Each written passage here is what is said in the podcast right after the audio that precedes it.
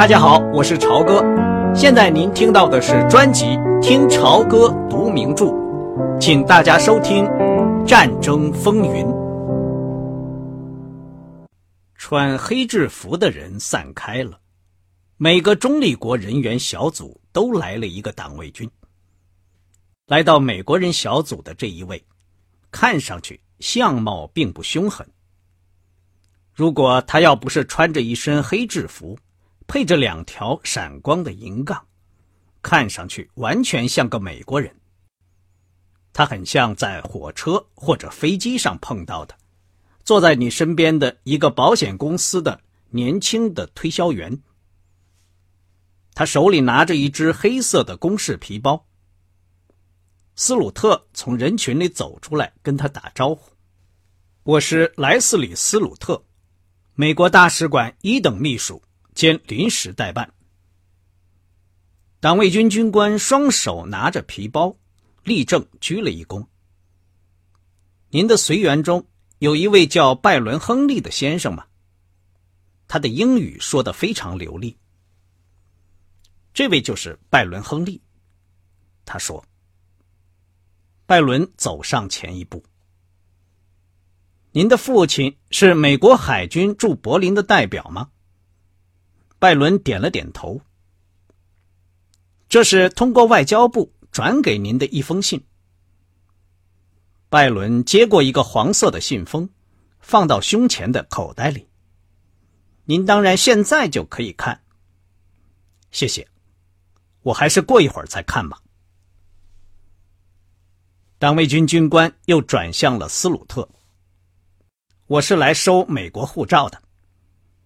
他讲话声调轻快而冷淡，目光也很冷漠，甚至连这位外交官员都没有再多看一眼。请交给我吧。斯鲁特的脸色刷白。我有充分理由不交出这些护照。您放心，这都是正常手续。只是在火车上代为保管，在你们到达科尼西斯贝格之前再交还给你们。那好吧。斯鲁特做了个手势，一位助手拿过一只厚厚的红色公事皮包，交给穿黑制服的党卫军。谢谢您，请把您的花名册也交给我。助手又拿出了夹在一起的三页纸。党卫军军官把名单看了一遍，然后朝四下看了看。我看你们这里没有黑人，可是有多少犹太人？斯鲁特镇定了一下，才回答：“我很抱歉，我们的护照上不记载宗教信仰。”可是你们的确有犹太人，那个军官随随便便的说着，就好像是谈到医生或者木匠。我们这批人里即使有犹太人，我也只能拒绝回答。我们国家的政策是一切宗教团体一律平等对待，但是也没有人提出要不平等对待，请您告诉我。哪些人是犹太人？斯鲁特用舌尖舔了舔嘴唇，镇静的望着他。党卫军军官说：“您提到你们政府的政策，我们将尊重这一政策。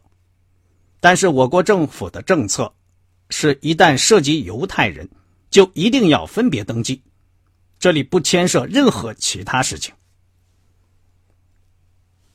拜伦。站在大家前边两步远的地方，他很想回头看看娜塔莉和哈特雷是什么表情，但他知道，只要一看，他们就要出事。斯鲁特小心翼翼的，用恳求的目光，非常不安的扫了大家一眼，但是他讲话的时候却很镇定，完全是一副打官腔的声调。我很抱歉，我不知道我们当中有犹太人，我个人对这个不感兴趣，我也没有问过，手头也没有这方面的材料。我奉命把犹太人区分开来。党卫军军官说：“我现在必须进行这项工作。”他转向这些美国人说：“请按照你们的姓氏字母排成两行。”没有人动，大家都望着斯鲁特。那个党卫军军官又对斯鲁特说：“你们现在这批人归德国武装部队管辖。”现在必须绝对服从战区的军事法令，我提请您注意这一点。斯鲁特朝候车室望了一眼，显得非常为难。瑞士、罗马尼亚、匈牙利、荷兰，已经有好几个国家的犹太人被隔离出来。他们愁容满面，提着皮箱，耷拉着脑袋站在那里。好吧，如果你要是非这样办，你可以假定我们都是犹太人。他说话的声音开始颤抖。还有什么事儿吗？拜伦听见他背后一个女人尖叫起来：“等一等，您这话是什么意思，斯鲁特先生？我当然不是犹太人，也不愿意被人看作犹太人，或者当作犹太人对待。”斯鲁特转过身，气冲冲地说：“我的意思是说，我们要一视同仁，杨太太，我是这个意思，请你跟我合作。谁也不能把我当犹太人看待。”另外一边，一个男人的声音说：“我也不准备花钱买这个称号，非常抱歉，莱斯利。”拜伦听出这两个人的声音。他回过头去，看见党卫军军官对那个女人说道：“是的，太太，请问您是什么人？”克拉拉·杨，伊利诺斯州芝加哥人。你当然能肯定我不是犹太人。这个干瘪瘦小的女人，年纪在六十岁左右，是美国电影发行公司驻华沙办事处的速记员。他痴痴的笑着，眼睛不停的转来转去。那您能帮忙指出你们这些人当中哪些人是犹太人吗，太太？啊，不行，谢谢您，先生，那是您的事儿，不是我的事儿。拜伦早就料到他会这样，他更担心的是那个男人，他是个退伍军官。名叫汤姆·斯坦利，他曾经向波兰政府出售过重型机器。斯坦利始终相信希特勒是个伟大的人，以及犹太人是咎由自取等等。党卫军军官先问过斯坦利的姓名，然后就像跟普通人交谈一样对他说：“先生，请你告诉我，这批人里谁是犹太人？”一定要等我知道以后，你们这批人才能离开。你看起来比你的代办要更聪明一些。斯坦利活像一只老火鸡，垂着双颊，耷拉着喉结，长着一撮灰头发。他的脸红了起来，清了好几次喉咙，然后把手插到他那件棕色和绿色相间的。花哨的运动衫的口袋里，周围的美国人都紧张的看着他。好吧，朋友，我会告诉你，我愿意跟你合作。可是据我所知，我们这批人里没有犹太人。党卫军军官耸了耸肩，朝每个美国人都看了看。然后盯住马克·哈特雷，他伸出两个手指弹了弹。你，不错，就是你，打着蓝领带的，到这里来。他又弹了一下手指，站着不要动。斯鲁特对哈特雷说，然后又对军官说：“我要知道你的姓名和军阶。我对这种手续提出抗议，而且我警告你，如果这一事件仍然继续，其后果将导致我国政府提出书面抗议。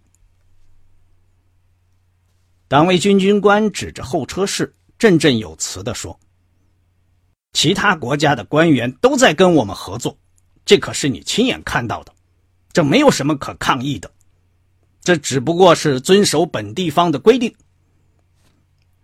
你叫什么名字？马克·哈特雷。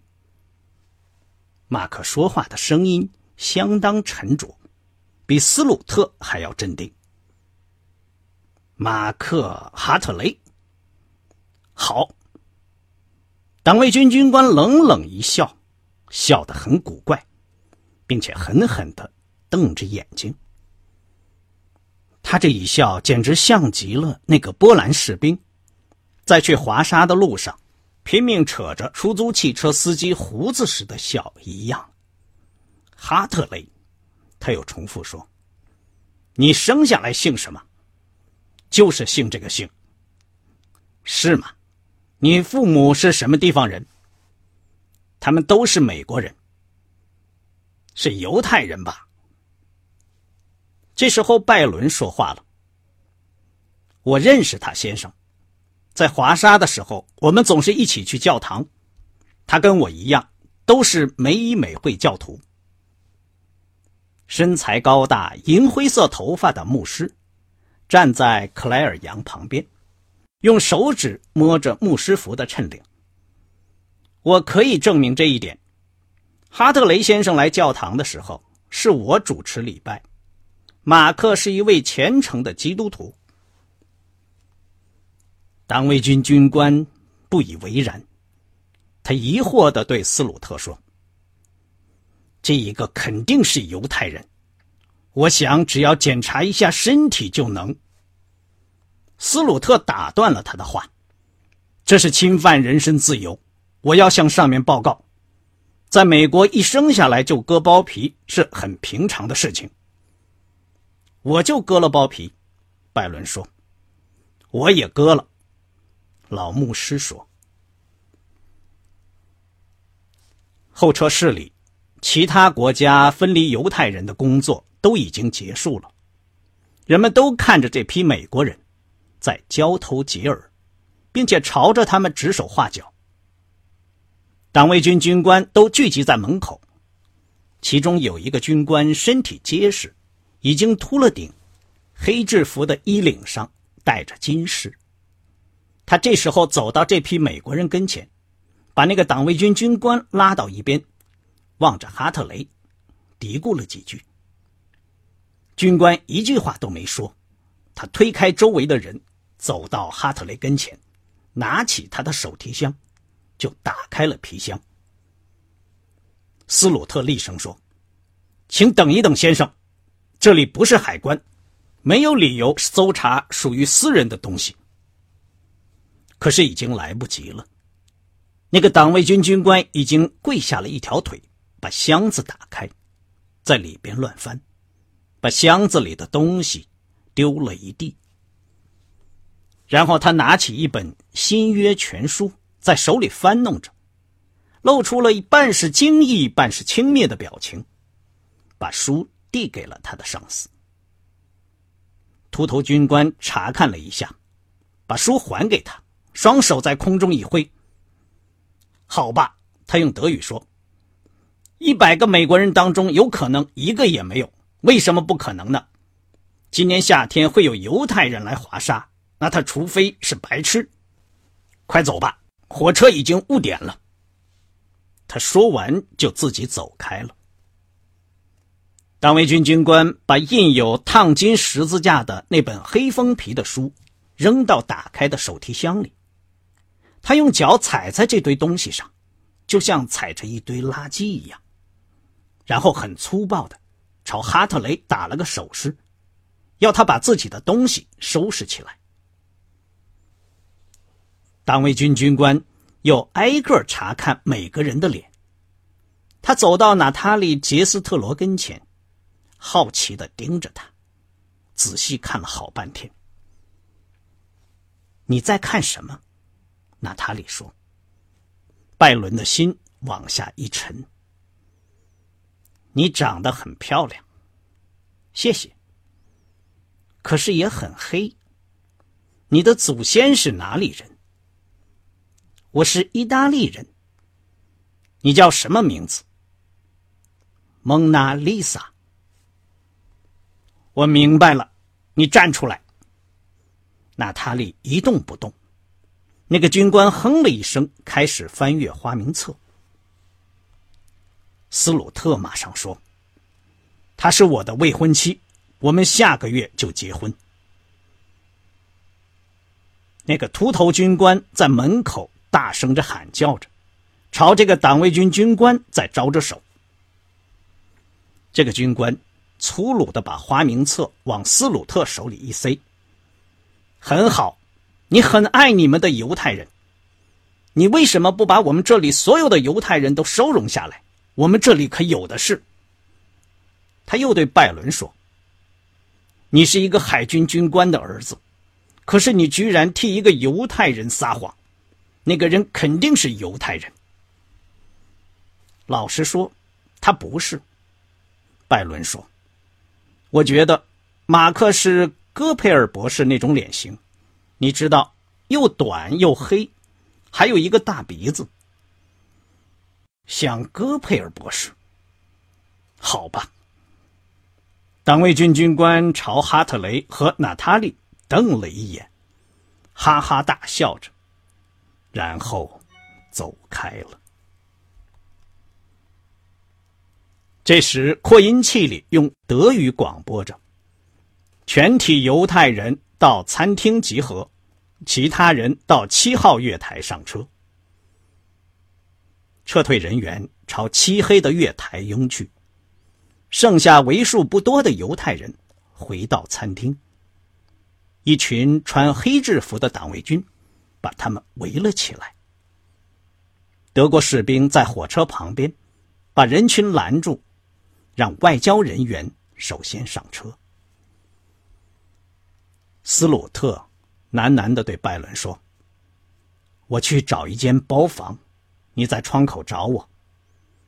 带着娜塔莉·马克，尽可能带上牧师和他的妻子。”不一会儿，拜伦就隔着滚滚的蒸汽，看见斯鲁特在灯光暗淡的车厢里向他招手。拜伦领着另外四个人一口气冲到车上，找到了他们的包房。谢谢。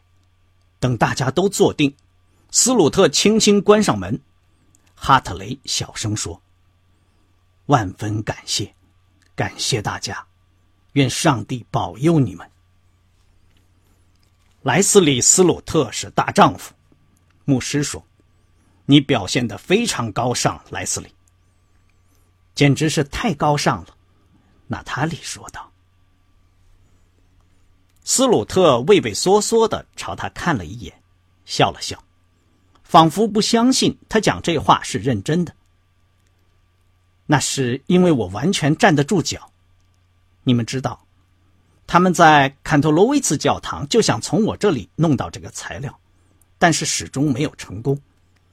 他们从别人那里都弄到了，因此那边的分离工作才进行的那样快。可是。你怎么忽然想出开蒙娜丽莎这样一个玩笑？这可是太冒险了，牧师说。简直就是白痴，哈特雷说。尽管走廊上说话的声音很响，他们讲话的声音依旧很低。静止不动的火车不断发出嘘嘘的蒸汽的声音，有时候又叮当作响。车厢外面的广播喇叭正在用德语大声播讲着什么。那拜伦开的戈培尔的那个玩笑呢？娜塔莉轻蔑的撇嘴一笑说：“我想一定是很高明的了。”你们两个看来都不明白，哈特雷说：“这帮人都是刽子手，刽子手，你们两个还都跟孩子一个样。”牧师说：“哈特雷先生，我不相信这种说法。我了解德国人民，现在这种残酷不公平的制度被强加在他们头上，有朝一日他们会把它推翻。在本质上，他们都是好的。我还是去斯德哥尔摩吧。”娜塔莉说：“我已经清楚了一件事情。”我对柏林不再有任何好奇心了。你首先要把你的护照要回来，哈特雷说。他那愉快的面孔上刻下了一道道饱经忧患的皱纹。这个无家可归的犹太人穿着一身美国运动衫，显得特别的苍老，老的都好像没有人样了。火车哐啷一声开动了。拜伦掏出了那个黄色的信封。一张德国军队的公函纸上，用英文写着电文：“Glad you are OK, come straight to Berlin, Dad.” 很高兴你们平安，直接来柏林，父亲。刚才您听到的是《听潮歌读名著：战争风云》，谢谢您的收听，我们下次节目再见。